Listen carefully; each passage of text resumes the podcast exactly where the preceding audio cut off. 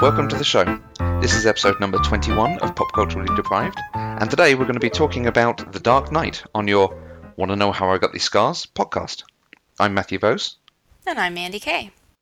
And this is a movie that I think a lot of people are surprised that I haven't seen. I had seen Batman Begins, and so, you guys, the reason I never watched this is actually kind of a really emotional and hard one for me because it's because Heath Ledger died, honestly. And Heath Ledger was the first celebrity death that ever affected me personally.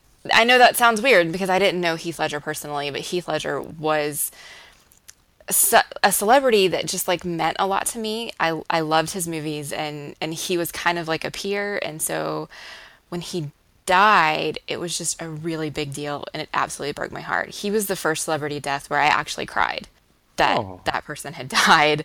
And and so when this movie came out, of course I wanted to see it because he was in it, but I just wasn't ready to see it. Um, I needed kind of to take some time, and then I just never did. Um, I wanted to, but other stuff kept coming up, and it just never really happened. And that's why I never watched it. And I know that's kind of sad and like sad, but it is what it is. Yeah, it, it was significant mo- news at the time. Uh, he was obviously a young actor, but a proper working actor. He had three movies in production at the time. He'd completed the filming on this, hadn't finished The Imaginarium of Dr. Parnassus. yeah. so he was he was becoming quite prolific, and obviously that was cut short. Yeah, and it just it really it really made me sad, and and so I just I wasn't ready to see him on screen when this came out. Did you feel ready going into this? Is it now enough time has passed, or? Yeah, I, I honestly I wasn't sure when I started watching it. Um, I was actually tweeting about it, and you know, it's like it's been nine years. Is that right? It's nine years, right? Yeah. So th- I mean, it has to be plenty of time, right? You know, that's kind of what I was thinking as I went into it, and um, I, I'm really glad I watched it. Good. So we've got a lot of conversation to have about this, but first let's do a bit of production info. The Dark Knight was released in 2008. It is the sequel to Batman Begins, both of which were directed by Christopher Nolan and featured Christian Bale as the world's greatest detective and playboy billionaire. This is the first time an actor had returned to the role in a Batman movie since Michael Keaton in 1992's Batman Returns. Teased at the end of Batman Begins, this film sees the return of Batman's most famous villain, the Joker. Heath Ledger plays the Joker, uh, a casting note that inspired much furore from the fan community. It is now considered one of the great character performances, and this is the go to defense for unexpected casting and how people can transform a role into something uh, fabulous. Heath Ledger, as we say, passed away in January of 2008, having completed his filming on The Dark Knight, but before the film had been released. He posthumously won the award for Best Supporting Actor at the Academy Awards uh, the following year. The Dark Knight was nominated for eight Academy Awards in total, covering almost all of the major technical categories sound editing, sound mixing, art direction, cinematography, makeup, film editing, and visual effects.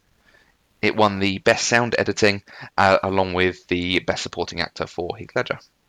2008, and this film marks something of a transition for the superhero genre. The Dark Knight is one of the best rated superhero films ever made. Uh, it's the first one to win an Oscar for uh, inverted commas major category, one of the acting, best picture, best screenplay type categories. It's also it was considered to have been snubbed that it wasn't even nominated for best picture, and the fact that following ceremonies they actually expanded it to 10 films from 5 this is one of the reasons they think they did it because there just isn't space for all the good films coming out 2008 saw more US superhero movies than any other year before or since. I think this year and next year could possibly beat it if there's one or two more announced, but 2008 was a there was a lot coming out. There was the sequel to Hellboy, the sequel to The Punisher, Frank Miller's The Spirit, the Will Smith helmed Hancock, a Naked Gun esque spoof called Superhero Movies. None of those delivered commercial success, and arguably this looked like a genre that was beginning to fade away. People were cashing in and making slightly hmm. different, original things. Usually, you see a decline at that point when you start getting you know, a spoof of fantasy films or something. You know, there's uh, a change coming. 2008 also saw the release of two other superhero films, The Incredible Hulk and Iron Man. These started the Marvel Cinematic Universe. Since then, there have been 15 films in that series, and there are five more slated to be released by the end of 2018. So, 10 years on, superhero films have taken over the world. Oh, absolutely.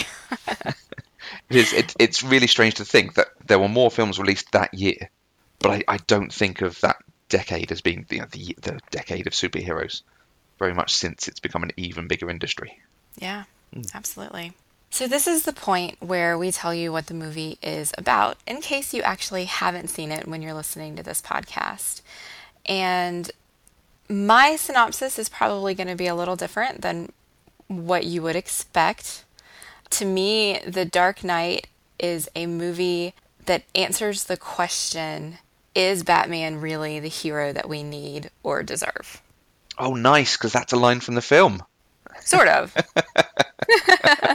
but I mean that that that is exactly what it is. Um, Yes. You know, because we've got the the question and the comparison of Batman and Harvey Dent, and should Batman, you know, really stand up, or should he fade and and you know just take the criticism and, and take the blame and take the fall for everything, and and it's just it's it's kind of deep in, uh, in some levels, but um, it's it's not your typical superhero movie. It's not just about the fighting and the villains and saving the day.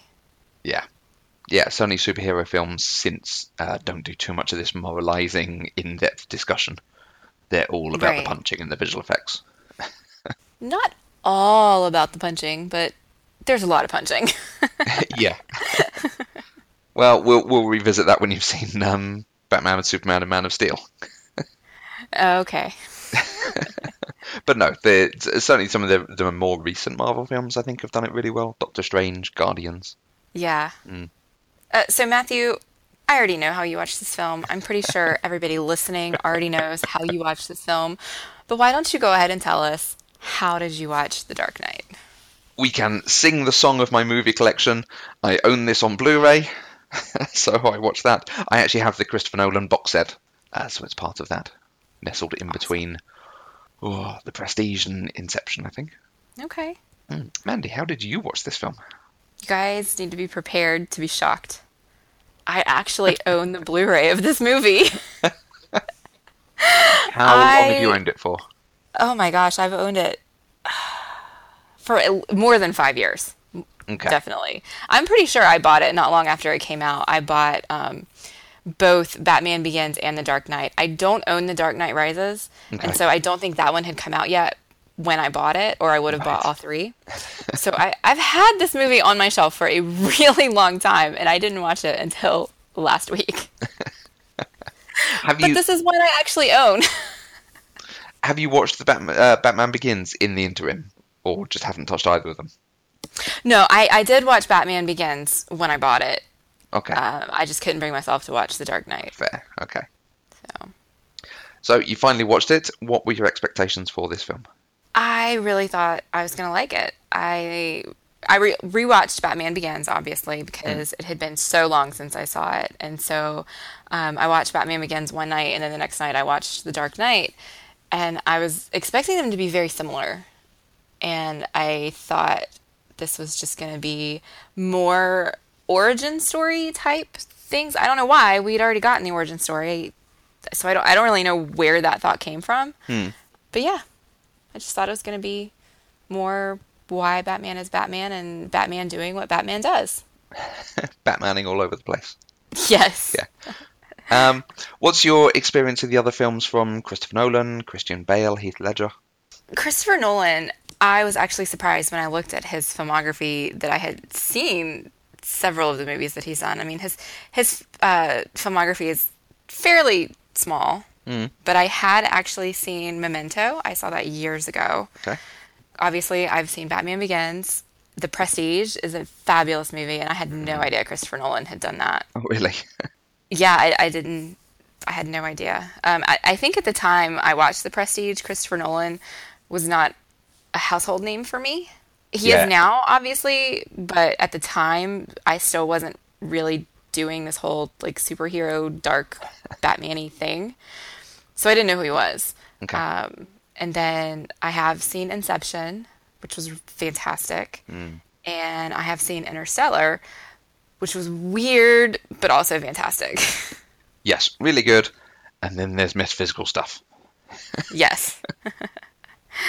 um, so, so, you know, Christopher Nolan, not as much, although it's weird. Christian Bale. I've seen more Christopher Nolan stuff than I've seen Christian Bale stuff.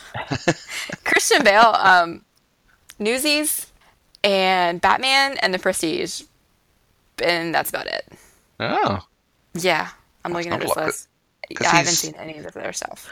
not not hugely prolific, but he has done a, a good amount of stuff. Oh wait, no, I did see American Hustle. I just hated it, so I kind of block it out of my mind. Okay.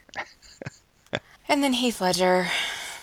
Heath Ledger walked into my heart when I was in high school, and he starred in 10 Things I Hate About You. Hmm. Because when he smiles in that movie, there's just no way he cannot enter your heart and just stay there forever and ever. And then he was in The Patriot, and he, spoilers for a, you know, almost 20 year old movie, he died in The Patriot, which was very, very sad. A Knight's Tale, which was amazing. And then apparently I went on a Heath Ledger break and didn't see anything else until Brokeback Mountain, but that was also fantastic, and I also cried. So Heath Ledger was just so instrumental, I think, in like my high school movie viewing that mm. it just he stayed with me Yeah. is really what it is. And I understand how creepy and stalkerish I sound talking about him, but I was impressionable and I loved him. And He's very pretty, and he's very charming, Very pretty. and he sings that song on the bleachers. yes. Yeah, great moment. You're just too good to be true. I love it. Yeah. Uh, I've watched that clip on YouTube more times than I should probably admit. So, because he, He- just smiles and it's wonderful. And he is in a film called I'm Not There. Um, I think I've mentioned before. I'm a huge Bob Dylan fan, and it's a fictional biopic of Bob Dylan, but it's got I think six different people playing him at different stages of his life, including Heath Ledger and Christian Bale, uh, and Richard Gere and Cate Blanchett. It is an incredible film. That's that's one that I think we might actually put on the list at some point. okay, I'd be down for that. And and of all of them, Cate Blanchett is probably the best Bob Dylan, which doesn't surprise me don't- because she's a fantastic actress. But Yeah, I honestly don't know anything about Bob Dylan. So uh, um, he he won the, the Nobel Prize this year for poetry, right? yeah, that that's pretty much all I know about Bob Dylan. Okay. I could not name a single Bob Dylan song if, Oh, if my life depended on it. Only done one or two, so you know. I bet you could, and this is the thing. He he's most famous for songs that then people have covered and done amazing versions of, all along the Watchtower, knocking on heaven's door, and so on. Okay. Yeah. Okay. Yeah. All right. And we've covered Batman once before on the podcast, um, hmm but but in his 75, 80 years of existence, Batman has been in a lot of different media. What's your experience of Batman as a, a character? Batman Returns. Okay, That's it. Batman Returns, and then we did the comic book uh, a month or so ago, and that that's that's it. okay, You know, I mean, I've kind of absorbed things, you know, like in in one of the shows, I don't even know which one. You know, it's it's kind of a trope or a catchphrase or whatever to say "Holy something Batman." hmm I don't know where that came from. I think Robin said it a lot in like one of the way early shows, but I really have no idea. But I say that all the time, like "Holy rain, Batman," or "Holy whatever, Batman." You know, I I just I do, but that's just a thing that for me is completely independent of the actual character of Batman. Mm-hmm. If that makes sense. I I mean, I understand that it makes no sense at all, but this is Yeah. me we're talking about. No, so. and it's it's a, good thing to bring to this film, I think, because it's a very different take on the character. He wanted to make a very different film. yeah. There's a lot of people who watch this and go, "Yeah, but it, it's not Batman, or it's doing it's not doing the story as well as it was done over here." This is a thing unto itself, and it's really nice to judge it on those terms rather than your expectations of know, the times it was button done better, as I say, over the 70 years previous. Right. Um, so I, I think I had the advantage on this because honestly, yeah, Batman Returns I I love, but mostly I love it because of Michelle Pfeiffer. Yes. Absolutely. Don't really remember much about Michael Keaton's Batman. Okay. Honestly, I just remember Michelle Pfeiffer falling out of a window and, and cats starting to eat her, and then she wakes up and puts on that fabulous leather rubber Yeah. latex suit thing.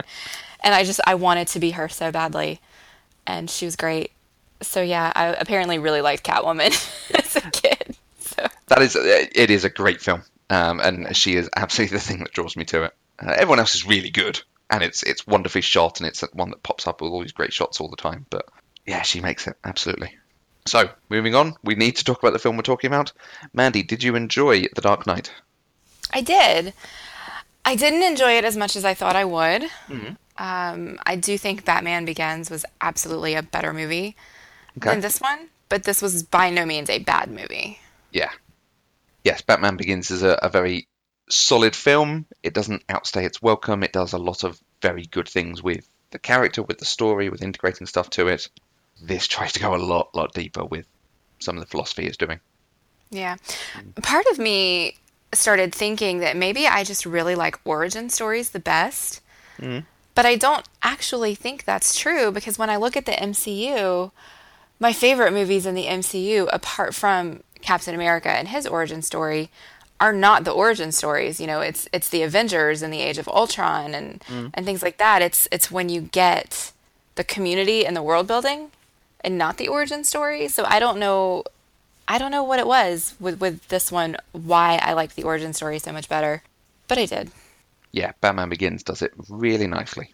Uh, as, as an origin story and an interesting story of him going back and existing in his world. So there's lots Yeah. of talking points to this. Uh, it's quite interesting when you mention this film to other people or you talk about The Dark Knight in any general terms. A lot of the conversation is about comparison. How does this compare to other Batman films? How does Heath Ledger compare to Jack Nicholson or Mark Hamill or the other great Joker performances that are out there? There, there is stuff to discuss that we're going to get into, but I think we're going to try and stay away from some of that, particularly because you haven't seen them. Right. So no I, I have no basis of comparison. so we don't really have to do that unless you have opinions on it. Nope. I'm I'm I, I like watching a film on its own. Uh, there are film critics out there and people who, who have wonderful insights to films, but they don't judge a film on its own terms. They look at the experience of going to the cinema as okay, now show me 2001 every time I see a film. I want to see the Right. greatest piece of work ever. And sometimes you go to the cinema and you're watching a Fast and Furious film. sometimes you're watching a a more intellectual, deeper philosophical documentary. So you should judge it on the terms of what you're being presented. Is my take on these things. I agree. Good, thank you. The one thing that you, I think, can compare it to, uh, outside of the film that just came before this, is Batman Year One. Having read that, your first comic this year, uh, did reading it help to inform or change your viewing of both this and Batman Begins? It didn't. Honestly, when I was watching this, I didn't even think about Batman Year One. Um, they were kind of two independent things. But going back and, and thinking about it um, and, and doing, you know, that bit of comparison that we just said we weren't going to do, um, I, I find that I, I think uh, tonally they're the same. They're both very dark, very gritty and the the guy who played Jim Gordon in in the movie looks just like the guy in Batman Year One. Yes. but other than that, um, they I mean they didn't have the, the same story, the same plot. It was overall yes, it was the same because it was Batman's origin story, but the actual origin story was different. If that makes sense, mm. like the way that he went away and trained and and was in prison and and then Ra's al Ghul and all that stuff wasn't in the comic book, and I really really liked it in the movie Yeah. and I I'm I'm glad I've experienced both of them because they're one of my hesitations for reading comic books and, and the way that I talked about that in the Batman year one mm-hmm. episode is just that I am kind of a completionist. I like being in a single world and staying in that single world. And with comic books, you don't do that because you've got different writers who do different takes and they reboot these characters every decade or so. Mm. And so it's just overwhelming and crazy. But doing these two things that are completely independent of each other, essentially, you know, two different stories, but they still have similar elements, it kind of helps me be less intimidated by the idea of having the same character be portrayed in different ways, if that makes sense. And so it Yep. actually makes me feel like I really do want to go read some more Batman stories to see how other people tell his story, Yeah. which I think is cool. Yes, the stories are all wildly different, but it's almost like sometimes seeing a, a different performance of a Shakespeare novel you know very well. Okay, what what are they going to bring to it? What's the interpretation here? Right. Hmm. Batman is Shakespeare. I can get behind that. No, I'm I'm very much like you. I enjoy complete complete stories when it comes to the comics. I've never been one to buy week after week, after, not week, month after month after month, um, the same comic and, and keep reading the story. I prefer when it's collected into a volume, and I go away and I read The Court of Owls or The Long Halloween or The Killing Joke. Here is a complete story, and I can enjoy that and read that and go, yes, that's good. I will then put it back on my shelf.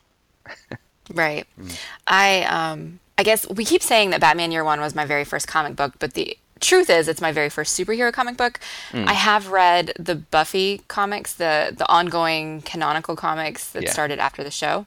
And so they're called, you know, season eight, season nine, season ten. I think they're in season mm-hmm. eleven now.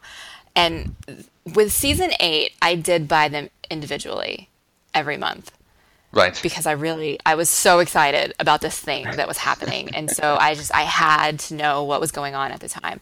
But I stopped after season eight because I got lazy and they were expensive and and all mm. that good stuff. And so now I wait because I discovered these wonderful things called library editions. Yep. And there are these giant hardback, beautifully bound books with amazing art, and they're Nice. just wonderful. And so now I wait until the entire run is done and they've released the entire thing in these two volumes, and then I go buy those two volumes, and that's when I sit down and read the story. Cool. Or they sit on my shelf until I decide to read them. Five, six years later. So yeah, so I, I totally get what you're talking about because I, I'm the same way. I even reading books sometimes I wait until the whole series has been released before I start reading the books so that I know I don't have to wait to find out what happens next. I can just read the story, and yeah, so I Nice. I get it. Kind of forgot where I was going with that, but okay. Okay, so you mentioned that uh, the story was, I think, a bit different than what you were expecting from a, a superhero movie. I want to dive into that because the, the story is so compact, and, and like I said, the philosophy of it is so compact. There's a lot going on. Uh, what are your feelings on the uh, the sort of moral situations of the Joker and, and him trying to push everyone to have one really bad day? I have a lot of feelings about the story, Okay. and a lot of feelings about the execution of the story. I think. oh, really? Okay. I think the idea behind it is a really, really good one. I think that the Joker is absolutely right. And the idea, and I, I think it's even maybe Harvey Dent who says this. You either die a hero or you live long enough to see yourself become the villain. I think that's a great line, and I think mm-hmm. it's absolutely true. I just don't think they did a very good job of fleshing that out in this story. Yeah. I'm thinking. I'm, I'm, I'm thinking. Yes, because it's almost you expect that to happen the other way round. It's Batman who will die and live on as a martyr to justice, and it's Dent who will be brought down. But by the end, it's actually reversed, and, and Dent is killed through his own dissent, and it's Batman who then takes the cop and ends up as uh, as the villain. Well, I don't mind that part actually because one, it subverts your expectations, which always makes for a good plot element. Yeah. And two, by doing that, it actually does make Batman the hero. It's just nobody knows he's the hero. Yeah. And, and so I really like that. I think the problem with this movie is that it has too many villains and it doesn't know what story it's actually trying to tell. It's trying to tell too much at one time. And that frustrated me a little bit. I feel like this movie should have stopped when Rachel died. when Rachel died and Harvey Dent ended up in the hospital, this movie should have stopped. This movie should have been the Joker is the villain, full stop. No other villain in this movie. Yeah. Just the Joker. And we're dealing with him affecting the city and, you know, all of these things that he's, I mean, he's created chaos. And, and that's exactly what he's trying to do. Mm.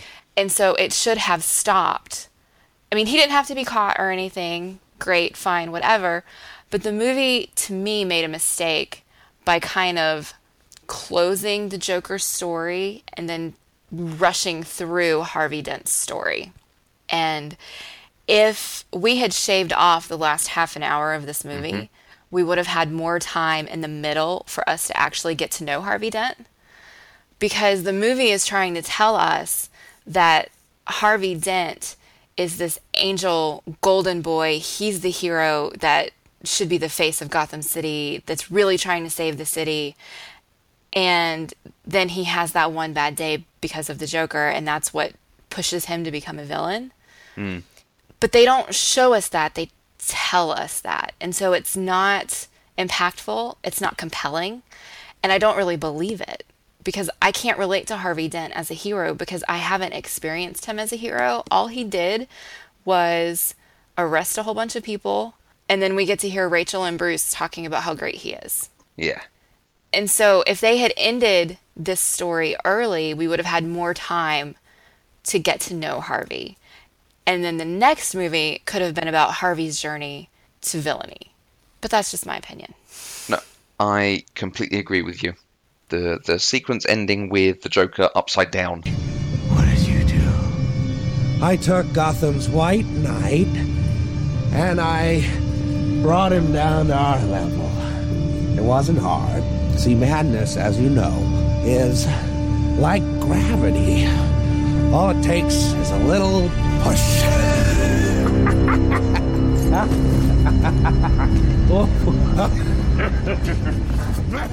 That's the ending of the film. And and there can be a coda there. There can be Bruce going back and, and brooding over the death of Rachel. You can have uh, Two Face sitting in the dark, flipping a coin, or, or thinking, or just looking menacing, or something. But to then try and layer in this, I'm not sure quite how to describe it. Just the strangeness of him going after the family of James Gordon, and then suddenly James Gordon has a son, which is a slightly strange twist, and he flips the coin and shoots Batman, which is a bit weird, and then he turns it on himself. And that could be a pivotal moment if he flips the coin on himself. But the, the coin tossing shtick by that point has become a bit almost worn out. I don't care. I don't even feel like he's necessarily going to obey it, having almost broken the rules Right. with Maroni's uh, driver. Yeah. Because the driver's got nothing to do with it. Yeah, I I feel like they had already decided on what the plot of the third movie was going to be, which was and I okay, I don't actually know this. I'm basing this on the title. I haven't seen the third one. Okay. But since this movie ends with Batman basically going into hiding and going away and not being the hero for the city because he's taking the fall. Hmm. The third one is called The Dark Knight Rises, so he must come back. and so if if I feel like they made this movie fit that idea because they needed it to end with him taking the fall for Harvey's death in order for there to be a third movie where he has to come back. And I just don't think it was done very well. I Yeah. could be completely off base because I haven't seen the third movie, but that's what yeah, it I'm like I'm to me. sticking with my hashtag no comment on the on the third film. But yeah, you're very right. There, there's actually there's more to this. I think that they are making a complete film. They're not making a trilogy. It's we've made the first one. Now we're going to make the second one, and we're not going to leave it. A normal film like this would leave it open for the third film to continue on from it. That's the normal way trilogies are developed. This doesn't do that. It, it wants to tell a complete film, and then the next one can pick up the story wherever wherever it picks up. So you don't think they were trying to force it into this hole where they needed it to be in order for the third movie to pick up where they wanted it to? Uh, it's probably a bit of column A and a bit of column B. Okay. If if there hadn't been a third film, this is an interesting ending. If there is a third film, it leaves you with a lot of uh, you know narrative options that you can go with from here on out. Yeah. If they had ended it before Harvey died, then the third movie would have been the story of Harvey Dent and not Yeah, the other villain, Bane. I, I know the villain's name in the third one. I don't know who he is. Tom Hardy plays him. That's all I got. He does. Yep. Yeah. so Hey, more, more It would have been a British actors in completely different American movie. yeah. So I, I the point is I think that I'm trying to make is just that I'm not sold on the narrative plot of this film. Yeah. That's where I am. It's it, it wasn't a bad movie. It's just I think it could have been better Mm-hmm. and less rushed. There was so much in this movie that Mm. you know they they could have done a few things differently. I think. yeah. Your point on there are a lot of villains when you incorporate the uh, mob story as well, Mm-hmm. which I, I absolutely get the point of that, and that's a really nice way to do it. Of the Joker not increasing in power, but using them and their assets and, and as a, a way into this world. But you could have toned down some of that story and some of the stuff about Batman and Gary Oldman going after them. When they made Batman Begins, Christopher Nolan said that uh, humanity and realism were what he wanted from the film. The world of Batman is that of grounded reality, recognizable contemporary re- reality against which an extraordinary heroic figure arises. So he wants this to feel grounded. It's not a world of uh, too many gadgets and aliens falling from the sky and the, the, the big mystical elements of some of these stories. He wants to do it about very ordinary humans being a bit crap. Yeah, well, I can agree with that, except for the gadgets part. I mean, Bruce Wayne has a lot of gadgets. Yeah, it comes out even more in this film, and part of that is they wanted to do more of the world's greatest detective stuff. Because that's what that's for me one of the best bits about Batman is he is solving mysteries and uncovering the stories as he goes along. And they tried to incorporate it in this, but taking fingerprints from a shattered bullet out of brick by testing other bullets in brick, it's a little step too far for me. I okay, so this is slightly off topic from from where we were just talking, but this has popped into my brain now, so we're going to talk about it. Um, I actually had a little bit of a problem with some of the technology in this movie, specifically Bruce's ability to create technology Yeah, in this movie. Lucius Fox, amazing, smart. I had no problem at all believing that he created or repurposed that sonar cell phone technology that he used in Hong Kong on a single hmm. cell phone. That was fine, wonderful, great. Randomly, you know, when we need it, Bruce Wayne apparently becomes super, super, super smart and can take that technology and turn it into this bigger technology that impacts every cell phone in Gotham City so that he can see what's going on to find the Joker. And I'm sorry, I just have a problem with that. he should not have been able to do that. He does not have the education to do that. He does not have the I, I don't know I don't even know what word I'm looking for here, but that I could not suspend my disbelief for that. Like, great, he can be Batman and he can Batman up and down buildings and he can use this electronically charged fabric to fly. But I just don't believe that he could have done that with the technology because one, that's not how technology works, and two, he just should not have been able to do that. they do set that up uh, when the accountant who's looking into the numbers, when he goes to try and blackmail uh, Lucius about it, uh, he says, "Now you're burning through millions on some secret telecommunications project for the government." So they have a line in there setting up that there's a thing going on, and that's what he then goes and asks him about, and he says, "Oh, I'm, I'm playing it close to my chest." Okay. But like But you say, that means Bruce Wayne's going to a department of Wayne Industries and he's, I don't know, being like, hey guys, I've got this idea for a project, Project Sonar. Let's do it. I've got a project manager in here to do it for me. We're going to raise tickets on the IT system to track it as it goes through, and eventually we're going to launch some sort of. No, that's. No, I don't get it. Yeah. If, yeah. if he had like a Felicity or a Cisco, yes, someone who could sit there and go tap tap tap tap tap. Hey, I've made sonar.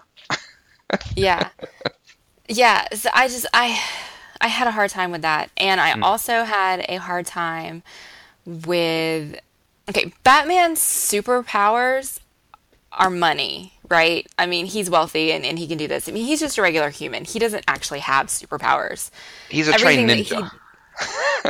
Yes, he's a trained ninja, so he can fight well. But Yeah. I mean, he Take away the he- suit from Iron Man. He's a playboy billionaire. Take away the suit from Batman. He can still have him. Yes, but how how is this human man strong enough to bend the barrel of a rifle with one hand? Uh, that's another gadget because he has a pistony thing in his hand because that's how he then cuts into the uh, the van when he jumps on it. As he grabs the I gu- thought gun, he got into the van with the things on his gauntlets. Uh, no, so he's got this. Uh, when I think when he bends the barrel and he releases it, he's got this I say pistony thing in his hand. That's Okay. Basically, adding sort of servo strength. So it, it was intended to be his suit is helping him do this, and he wasn't doing it with his own strength. Yeah. Okay, I just missed that because I was like, how does Batman have the strength to do that? Because no. Okay. All right. So then I, I will just go back to my disbelief over the technology stuff. Yeah, I'd love to have worked on that project. Project Son- Sonar, Wayne Industries. and you've got Sonar, someone doing Sonar. it in, you know, quality assurance testing. You've got some user acceptance testing going on in there. Yeah. Yeah, exactly. Mr. Wayne, Mr. Wayne, I need to raise a new ticket because the UI is not quite working as I expected it to. See these pixels? We need to move them over a bit. Oh. Can you tell I spend most of my Yeah. time working on projects at the moment? just a little bit. Just a little bit. But one of the great things about this film, uh, there, there's a there's a, a lot in there. It's like we say, it's very dense. There's a lot of lot of characters. There's a lot of bad guys. There's a lot of moralizing and, and decisions going on. It's really funny. I think. Okay. Mandy. Um, oh, I was expecting you to be like, yes, I kept laughing. No. I'm actually You didn't find it sitting here trying to think of, of lines that made me laugh, and I'm drawing a blank. So you're gonna have to like say some of the funny lines so that I laugh. Okay. Particularly the first half of the film, I think it, it's quite weighted towards that. Most any scene that has Lucius Fox, Morgan Freeman in it, is really funny. Where he, he goes to him, he says, "Oh, I need to talk to you about the suit." I need a new suit. Yeah, three buttons is a little 90s, Mr. Wayne. I'm not talking fashion, Mr. Fox, so much as function. yeah. It's so droll. I Um, love Morgan Freeman. Uh, the the bit of perhaps you should read the instructions first when he fires Yes. the ninja stars off his gauntlet. It'll be lighter, faster, more agile. Perhaps you should read the instructions first. Yeah. Oh, yeah. That was absolutely hilarious. Morgan Freeman has this ability to do deadpan mm. in just the way that just makes you crack up. Yeah. You know, because he's looking at him and he's like, you know, but he's got that twinkle in his eye while he's being all serious and deadpan. It's great. I love him. But the the bit that always stands out for me that's yeah, that's really funny. Uh, when they're shutting everything down, he's going to come out as Batman and say, "I am the Batman." And he's talking to Alfred, and Alfred, Alfred says, "I suppose that I suppose they're going to lock me up as well. But your accomplice. Accomplice? I'm gonna tell them the whole thing was your idea. You're you're absolutely right. I kind of forgot about those moments, Mm. but you, you're right. I did. I laughed at all of them. It it did have some really well written humor in the places that you kind of needed humor. Yeah, and yeah, it's just uh, there's a lot that the Joker does that is funny, but it's funny because it's so dark. When he talks about he's burning all the money, he says, "Oh, "I'm only burning my half." I'm only burning my half. It's funny, but oh crumbs. but actually, they do a lot of this interesting sort of you know male bonding friendship thing, and particularly between Alfred and and Bruce Wayne, you really get the impression they are good friends and they they've been together a long time. Yeah, I think um, he also had a line about how he couldn't wait for the the manor to be rebuilt Yeah, because he was he was complaining about I don't know one of the the secret entrances I think because it it was like in a storage container and he wanted you know to be more fancy and classy. yeah, you're absolutely right. It's a funny movie. uh, what were the elements of the film that stood out to you that are uh, interesting things to take away from it? Uh, well, we already talked a lot about Harvey Dent because I had a lot of opinions about him. With his nice uh, floppy blondie brown, look how handsome I am here. Yes. Oh, oh, but the other thing about Harvey Dent that I forgot I wanted to talk about that I had a real problem with the CGI for Two Face mm. did not work for me. And that's not really entirely accurate. It's not necessarily the CGI because I mean it looked good. Mm. I mean, if half a face can look good, you, you know what I mean. but okay, so I almost did a Deadpool line there. I'm not going to. That would be wrong.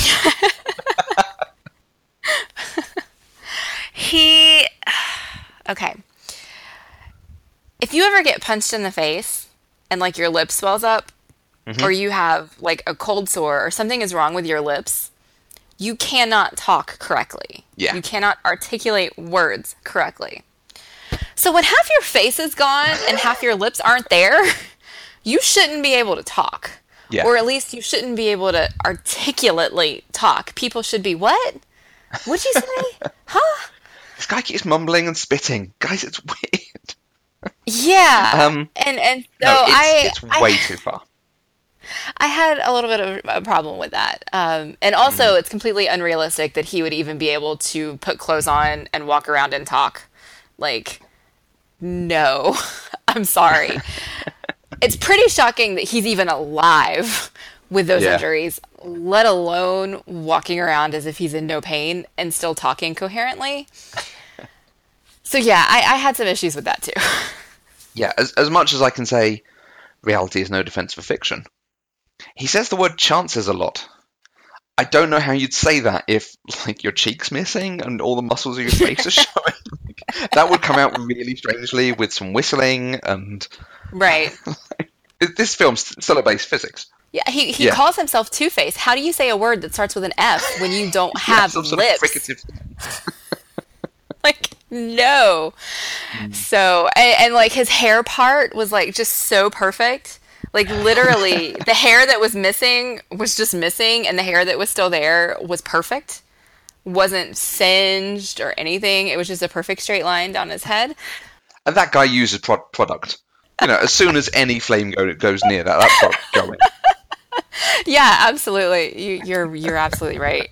Um, so yeah, I I really really like Aaron Eckhart a lot, uh, and he was perfect to play this part. Yes. They just they just needed to do a little bit better by the character. I think it, it's not necessarily his performance; it's the production of the performance and how they Yeah. did the special effects. Because essentially, you know, his half of his face was basically a green screen, and they replaced it. You know, he was wearing the green thing with the little motion things, and he just talked because that's what actors do. And in post production, they should have edited that so that it sounded different, and they just didn't. So that's a failing on the production of the film, not the performance of the film. yeah, the, the performance is really, really good. Uh, and particularly when he's given stuff to do, that courtroom scene where he's taking apart the mob enforcer, informant, whatever the guy is, mm-hmm. and then has to punch him, and he has a few witty lines about playing golf and so on. He's really, really good. And the dinner scene when they're sat there, he's really, really good. Mm-hmm. But like you say, there's not enough of that. It's all, oh, Harvey Dent, the scourge of the underworld, and Bruce Wayne saying he'll throw him a fundraiser, so and his friends will mean he'll never have to raise a cent again. Right, but he did. Okay, well here's here's another issue I have. Bruce Wayne decided he was going to 100% back Harvey Dent like five seconds after he met him. Mm. Like he doesn't know this guy. They they did say he'd been investigating him, and and the the suspicion on Alfred was, are you are you doing that because of the company he keeps? And talking about No. Rachel, yeah, Yeah, but still, still, you know. yeah, I mean, I, I totally get investigating him because he's dating Rachel, but deciding immediately after you've met him that, oh, I'm just going to back him and he's going to be the face of Gotham and he's going to save the city and blah, blah, blah. in Batman Begins, there is that great point of uh, Rachel saying to Bruce Wayne, But it's not who you are underneath. It's what you do that defines you. although we're not leaning on that in this film, he's using that as his thing. He's researched Harvey Dent, he understands what he does, his background, his ethos on this. It's almost he doesn't need to meet him to know whether he's worth backing. But he believes he is. And then he's also saying, this is someone who could clean up the city legitimately without wearing a mask, and that would allow me to stop being Batman and go on a nice cruise with Maggie Gyllenhaal. Okay, so I, ha- I have two thoughts about this. And they're kind of on opposite ends of the spectrum. Hmm. One is I feel like as the audience, we have to work way too hard to get there because they're not showing us these character traits of Harvey's. They're telling us that Batman's investigated him and Batman endorses him. Therefore, we should like him too. Yeah. But they're not really telling us why. And, and so trying to make that leap is is the problem that I have with Harvey Dent's character. Mm. The second thing is is Bruce Wayne's kind of a dick. he's, he's endorsing Harvey Dent so that Harvey Dent can be the hero, so he doesn't have to be the hero, so he can still Harvey Dent's girlfriend. Yep. So Who was his girl first? Okay, is that how human relationships work? Finders keeper. Oh God, finders keepers from Batman Begins. Really? Um, really, Is that what? Batman Begins? Yeah, the whole beginning of Batman Begins with the arrowhead. Oh, okay. Yes, it is. She ends up giving back to him at the end when he comes back to town, and she says, No, but he- too." He might view it as she made this promise to me that one day, if he never needs Batman, she'll be there for him. Right, but your argument was that she was his girlfriend first. Well, I'm okay. sorry, no. Finders keepers doesn't work with people. No, but she does make. I sure at the end of Batman Begins, she makes a promise to him. She does. Yeah, and he's he's hoping to go for that promise. I think he even talks about that's the promise that he wants to fulfill, and then she writes him a letter about how she's not going to do that, and then Alfred burns it for reasons, not good reasons. Right. There are no reasons. That should that letter should not have been burned. Oh no, I'm glad Alfred burned it. Absolutely. Really? Yes. Because okay, what, I still haven't finished my first thought, and now you're taking me to a second thought. Okay. First thought is I understand Rachel made him a promise, and he is hoping that he can do the things necessary in order for her to fulfill that promise. But in this movie, she is not free to fulfill that promise because she is with someone else. And so for Batman to be manipulating the situation for his gain makes him a dick. I'm sorry. There's no other possible interpretation for that. And if you have one, you're just wrong. Okay. So Okay. I feel I- very, I very won't strongly about that. comments about justice and getting rid of crime. My thought about Rachel and the letter and Alfred is Alfred burned the letter so that Bruce could live his life believing a beautiful lie. And I'm okay with that hmm. because Bruce has been through enough. And it would have just, I mean, she's dead. There is no good reason for him to know that she picked Harvey. Harvey's dead. She's dead. He doesn't need to know that. He can enjoy this beautiful lie and move on with his life. And I support that wholeheartedly. Okay. So those are my thoughts. Okay. Sorry, I'm so emphatic about it. I don't think the letter needs burning. I think the letter, uh, don't give it to him. But at some point, yeah. Anyway, I think he should have kept the letter. okay. Everybody's entitled to their own opinion most of the time. uh,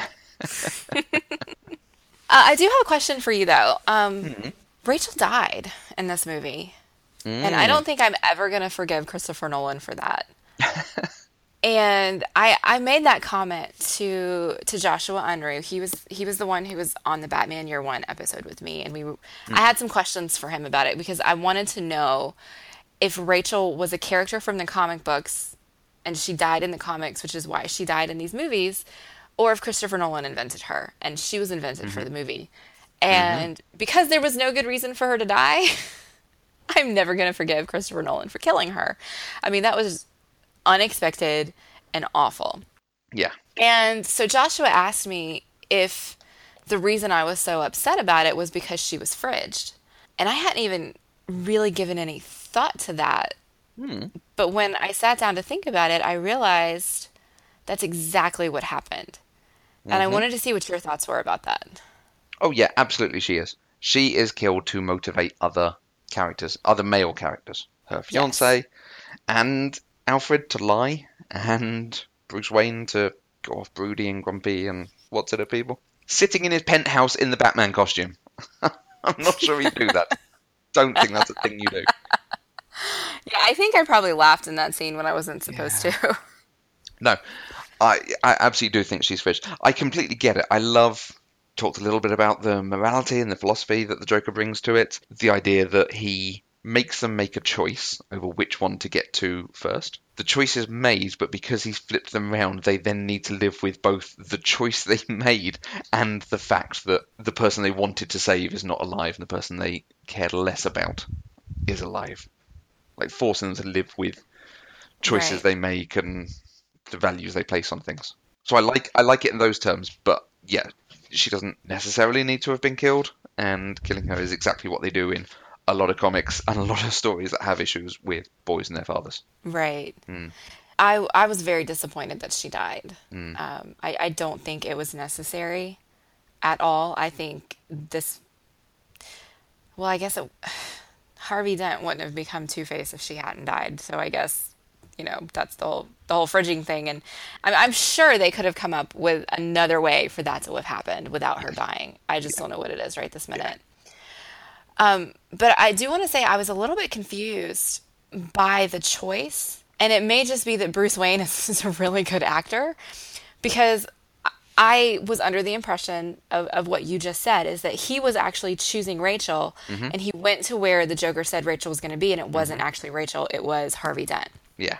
But rather than being upset, he immediately starts saving Harvey. And Harvey is like, No, no, no. Why are you here? Why didn't you go save Rachel? And Batman has a really good answer. The Joker chose me because you were the best of us. He wanted to prove that even someone as good as you could fall. Like, he didn't hesitate.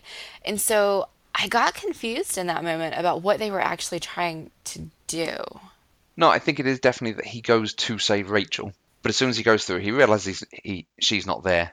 He still has someone he can save. He still has a thing he can do. It was just weird to me that he had an answer so readily for why he saved Harvey instead of Rachel. I mean, I was actually I was expecting him to say, "I thought I was saving Rachel. This is where he told me she was." To let the other guy know that they both wanted the same thing, but he didn't. He readily had an answer available for why he picked Harvey, even though he didn't pick Harvey. And so I I was just confused by that. I didn't really understand what we were supposed to be getting from that. Yeah. So I think it's time to move on from Harvey Dent and Rachel and talk about my favorite character in the movie. And you know how I emphasized my, right? Because this is totally all about me. We haven't really talked about the Joker, and we always kind of end talking about our favorite bits of the movie. And and so I think this is a really good point to segue into that segment because basically everything Heath Ledger did on the screen is my favorite. Yeah. He gives a wonderful performance in this. I was actually a little surprised because my expectations were that Heath Ledger had a much larger role in this movie than he did. I thought he was supposed to be the 100% absolute big bad of the movie, and he, he wasn't. I, I don't think there was actually one 100% big bad of the movie, but he's not the final villain of the movie. And so I was a little surprised by that. But it didn't really matter because watching him on the screen was just phenomenal. He he was not Heath Ledger on that screen. I mean, his voice was different. He had that that like facial tick with his tongue where he kept like sticking his tongue out and licking his lips. Mm. The way he used his hands, the way that he laughed, the way that he walked. Like nothing about that character was Heath Ledger. He just completely embodied the Joker and it's been a very long time since I've seen a performance that good. And it was just impressive. Hmm. Yeah, definitely worthy of all the awards he won for it. Yeah, I hmm. think I read that he he posthumously won 32 awards for playing this role. Yeah, basically all the major supporting actor awards, he got them. Yeah, absolutely everything. And he earned it. Uh, one cool thing that I did hmm. read was that Heath actually designed the makeup that he wore as the Joker himself. Um, his reasoning being that the Joker would have applied the makeup himself, and so he should have been able to do the same thing. Yeah. And so once he'd figured out what it was going to look like, the makeup team actually had to replicate it um, every time they, they did it. I thought that was pretty cool. Yeah, I think Yeah, the stories of him going away to a hotel and working out the laugh and the, the postures and the ticks, like you say, Mm-hmm. and that kind of thing, and then coming back with it door. Yeah, I mean, this is like method acting to the extreme, I think. Yeah. I, I have read the stories that, that some people think it's possible that may have contributed to his death. Uh, I don't know if that's true. If it is, that's heartbreaking. But it was a hell of a performance. Pe- people like a story. They like Yeah. to assign narrative things to this. He was he was a very good actor who delivered a wonderful role, and like other actors have sadly happened, accidental overdose, issues with the drugs he was taking. Yeah. Now, I do have a question for you about the Joker. Actually, I have two. Um, because my only experience with the Joker is this movie. Like, my only actual experience with the Joker is this movie. One, does he have a name other than the Joker? No. Ever, or just in this movie? One of the great bits of this movie is that he seems to come up with different stories about the scars and about his background. Um, and that's one of the terrific things about the way the Joker is always told. His backstory is not really important. And, Okay. and giving him different backstories is always an interesting thing to do. Um, a lot of this is based on. I made a reference earlier to uh, someone having just one bad day, and that's that's actually a line from a famous Batman story called "The Killing Joke." And in that, he appears to present a backstory of, of his past and how he, he came to be how he was. It's not necessarily canonical, it's not the definite thing, but that is very much the book from the Joker's point of view at times. Finding out about his history, seeing what happened to him, um, and then eventually him giving this long speech about everyone is going to be like him if they have just one bad day. And he, he chooses in that one to do it to Commissioner Gordon. But it's a, a little bit of some of the, the idea they took for this of how far can we push people to show just how terrible they are. Okay. In the first Batman movie, the, the first Michael Keaton Tim Burton movie, uh, he's given the backstory that he's the person who kills. Spoilers for that film from 1989. um, he's the person who kills Martha and Thomas Wayne Oh. and then so Okay. he he created Batman, and Batman then creates him by stopping a robbery at Ace Chemicals and dropping him in a vat of chemicals. So they're two sides of the same coin type idea. I, I like the idea of it, but it's a little far. It's just a, a world that can create someone striving for justice through vigilantism can also create someone striving for chaos through largely some of the same sort of methods. Okay. Hmm. Yeah. So, well, my other thing, you know, I said I had two things. The, the other one was actually I wanted to know if there was a backstory for the Joker because he, every time he said, Do you want to know how I got my scars? He told a different story. And Hmm. I was curious if any of them were real. And you kind of answered that for me. So great. No, but of course one is about his father. I occasionally make digs about these because daddy issues are the go-to things for how people write generally men in stories. it's, Okay. particularly in superhero stories. It's really dull. Yeah. So, Matthew, what are your favorite moments from this movie? If we're talking characters, I'm going to rhapsodize about Maggie Gyllenhaal because she is just superb. She she's a fantastic actress in and of herself. Everything she does is really really good. Uh, I talked at the beginning about how there's a lot of comparisons with this film. You compare her to Katie Holmes. She is just a superb Rachel. She is her own character. She has friends and things going on. She doesn't take anything from anyone. She's not necessarily she is a bit damseled, but she's not necessarily damseled in, in the way you might have where, where we saw with like Margot Kidder back in Superman. But she's just such a great presence on screen, and everything she does is actually standing up and facing things with people and making comments about what's going on and, and forcing them to discuss some of the decisions they're making about Harvey turning himself in, about what happens, about f- trying to force him to do things right where he's not goofing off, but turning up late to the courtroom and then uh, exchanging barbs with Maroni. Right. I I actually really liked Katie Holmes in Batman Begins, Hmm. but I loved Maggie Gyllenhaal. Yeah. It, it's one of those things where I, I think I made the comment to somebody. I thought I liked Katie Holmes until I saw Maggie Gyllenhaal. You Right. know, I mean, Katie Holmes was a perfectly respectable Rachel. She came in, she did her job.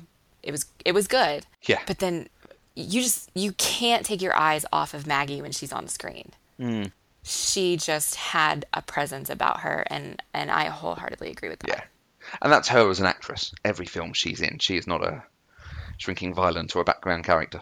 Absolutely. There's a well, there's a number of films she's in that, that are truly terrific. One of which Stranger Than Fiction would be my favorite. Stranger Than Fiction's in there. She's her brother's sister in um, Donnie Darko, which we will watch at some point. So I'm looking forward to that. She gives a pretty good tour de force in Secretary, but she's in a film called Hysteria, Okay. which is really, really, it's very funny uh, in in just some appropriate, some inappropriate ways.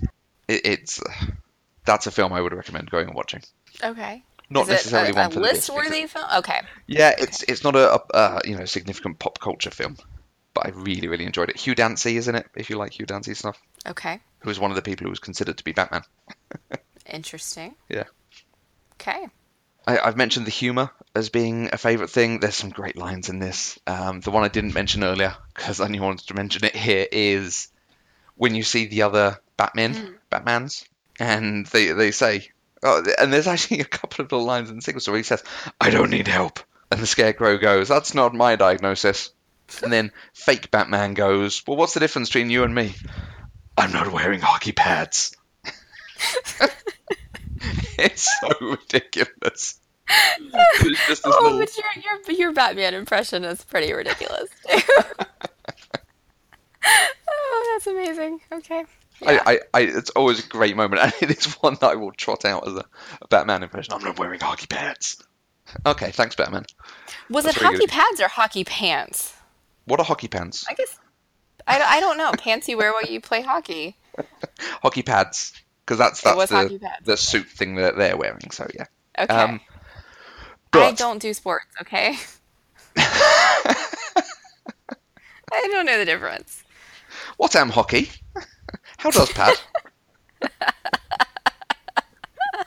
Okay. Mo- moving right along from my. However, the, the the number one best moment of this film, absolutely terrific, the pencil trick. Joker, do you want to see a magic trick? I'll make this disappear. And he slams the guy. It's gone. and that of, of most films, we talked in Pulp Fiction. There's lines that I use fairly often. That is a line we use quite often, either as a "Do you want to see a magic trick?" or "It's gone." and it's so good. There was a really good video essay on the, the creation of that whole scene and how different characters come from different angles and the way it's shot, which is really interesting. But that bit, because it's all one seamless take, as the guy he slams down, as he steps round towards the Joker, the guy actually moves the pencil with his hand and then gets slammed down on the table. I, I'd never noticed it until I watched this thing of how it's done. It's so effective. okay. It's gone. Okay. We we've talked about a lot of stuff. Is there is there anything that we haven't touched on that we need to talk about with this movie? With this movie, I don't think so. Um, I think we've gone into a lot, and, and I think it's probably worth saying that there's a lot that I'll complain about, and, and we'll both say about it goes on too long. There's a bit too much going on. There's stuff you could take out or change. This is a great film. This is one of the, the truly great superhero action dramas, if not a film on its own outside of genre. I love seeing a different take on the character. I love seeing someone try to do something a bit different, whether or not it always lands as well. Give me a new story. Give me an original take. I think this is a better Batman movie than Batman Returns was.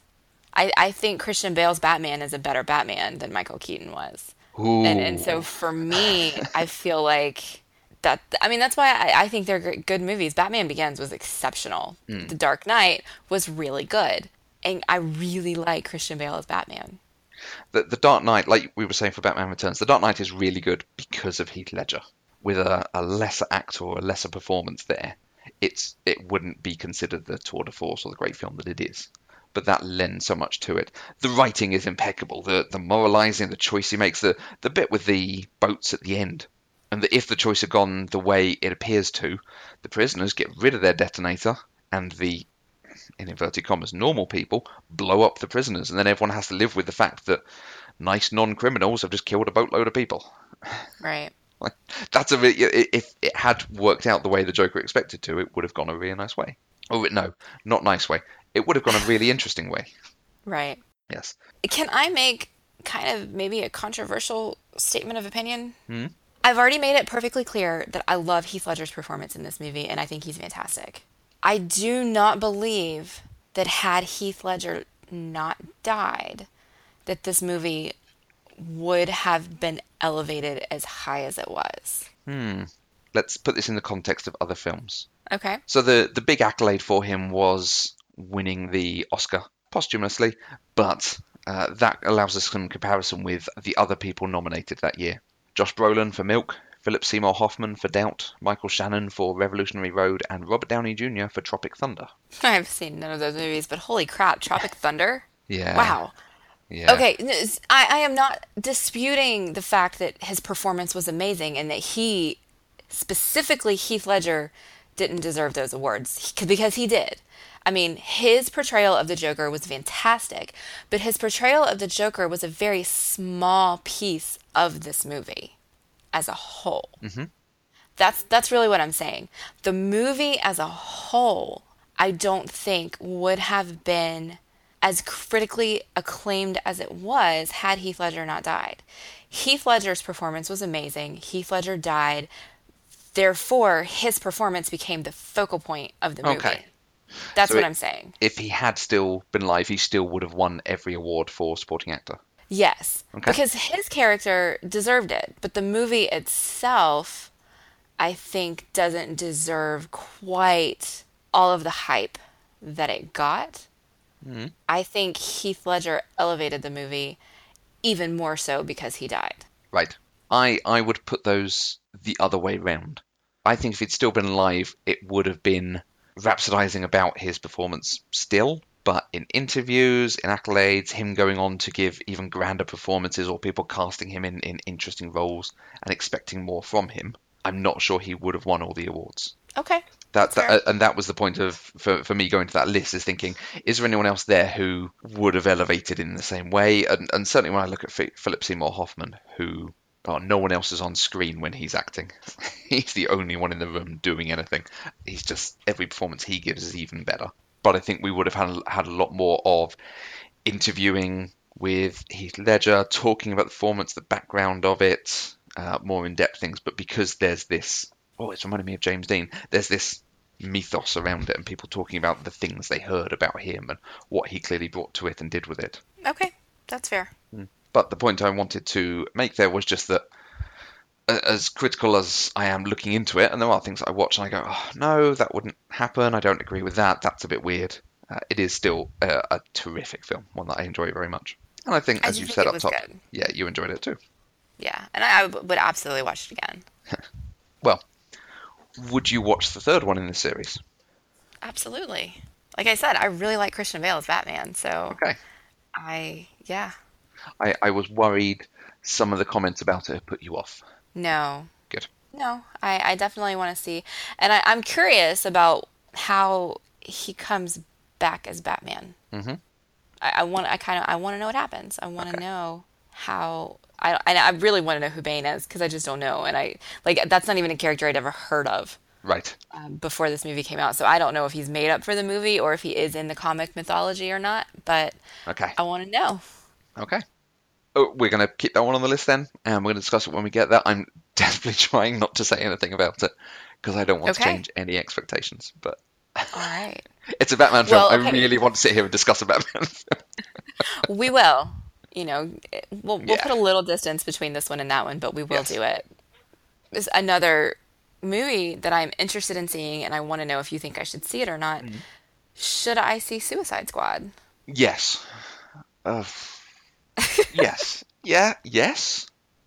Yes. Okay. Yes. I enjoyed it at the cinema. I enjoyed it less when I watched it on TV. It's a really good popcorn movie. It's it's up there with anything of the Fast and the Furious. It's that kind of just romp. Okay. Now, it's not in the same universe as Christopher Nolan. Is it in this? Right. I'm, I'm not wrong in that, right? Yeah, It's not the same. in- I mean, it's it's a different universe of Gotham yeah, it's City. the the new DC extended universe, expanded universe. DC. Is it the same world as. Man of Steel and Batman versus Superman? Yes. Those two are in the same.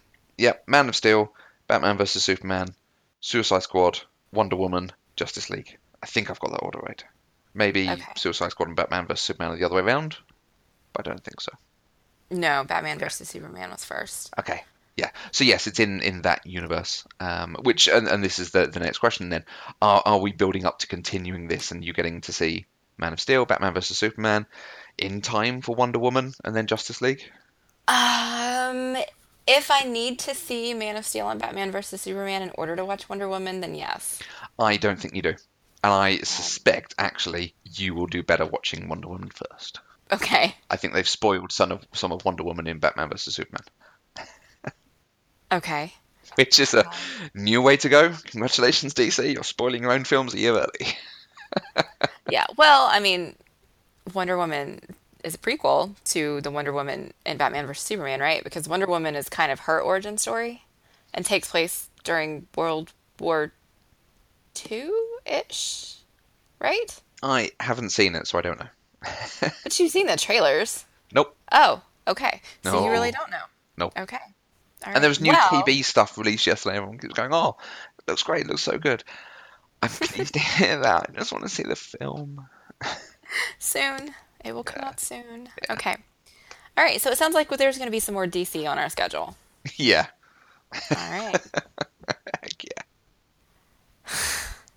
Matthew's not excited about that at all, you guys. No. All right. Well, before we completely wrap up this episode, we do want to give a shout out to some listener feedback on uh, some previous episodes. We got so much feedback on the Monty Python episode, you guys. I mean, people have a lot of opinions about that movie, and particularly kind of about our opinions on that movie. Because and so I just wanted movie. worse than Clerks. um, so I just I just wanted to highlight a few of them. Th- these are not all of them. Um, we'll probably you know in a week or two have a few more, but here are a few. Uh, Alan Alstrom at Chipper Allen on Twitter said that he could not stop laughing at Matthew's summary of the Holy Grail because it's priceless and should be in a museum. Presumably Matthew, that's my should be in a background on what the Holy Grail is, which is important to know. It's detailed information going into that film. I'm glad I'm not the only one who was completely stupefied by that bit. Just, I'm just saying. Uh, Brandon at shoe size 38 said, uh, "Thanks for ending my fairly grumpy day with some exceptional laughs." Hashtag love your show. Thank you, Brandon. And don't worry, we laughed our way through that recording too, so it's awesome. And Kimberly uh, at Mets Girl on Twitter said, Because of PC Deprived, I am introducing my children to Monty Python. They love it, and she thanks us for the inspiration. Nice. So that's really great. And I'm really, really glad that even though I didn't like the movie, you guys still laughed with us. I think that's fantastic. Yeah. And And, and and I appreciate it. Kimberly, do let us know what your children thought when they watched it, and, and was it just that film or any, any of the others? Be really interesting to hear what uh, the next generation are enjoying with it. Well, if you want to get in touch and give us your comments on this or any other movie we've discussed, you can use the hashtag PCDeprived on Twitter. You can also email us using podcast at eloquentgushing.com, or you can comment on this post on eloquentgushing.com. You can find each of us on Twitter. I'm at Mandy K. And I'm at Matthew Vose. If you're an iOS iTunes user, please go um, and subscribe to the show and leave us a rating and review if you enjoyed the show as well. If you didn't enjoy the show, let us know. We want to make it really good for you. Absolutely. Uh, we'll be back next week with another episode of Pop Culturally Deprived, where we completely shift tonally and talk about Schindler's List. Until next time, I'm Mandy Kay. And I believe in Harvey Dent.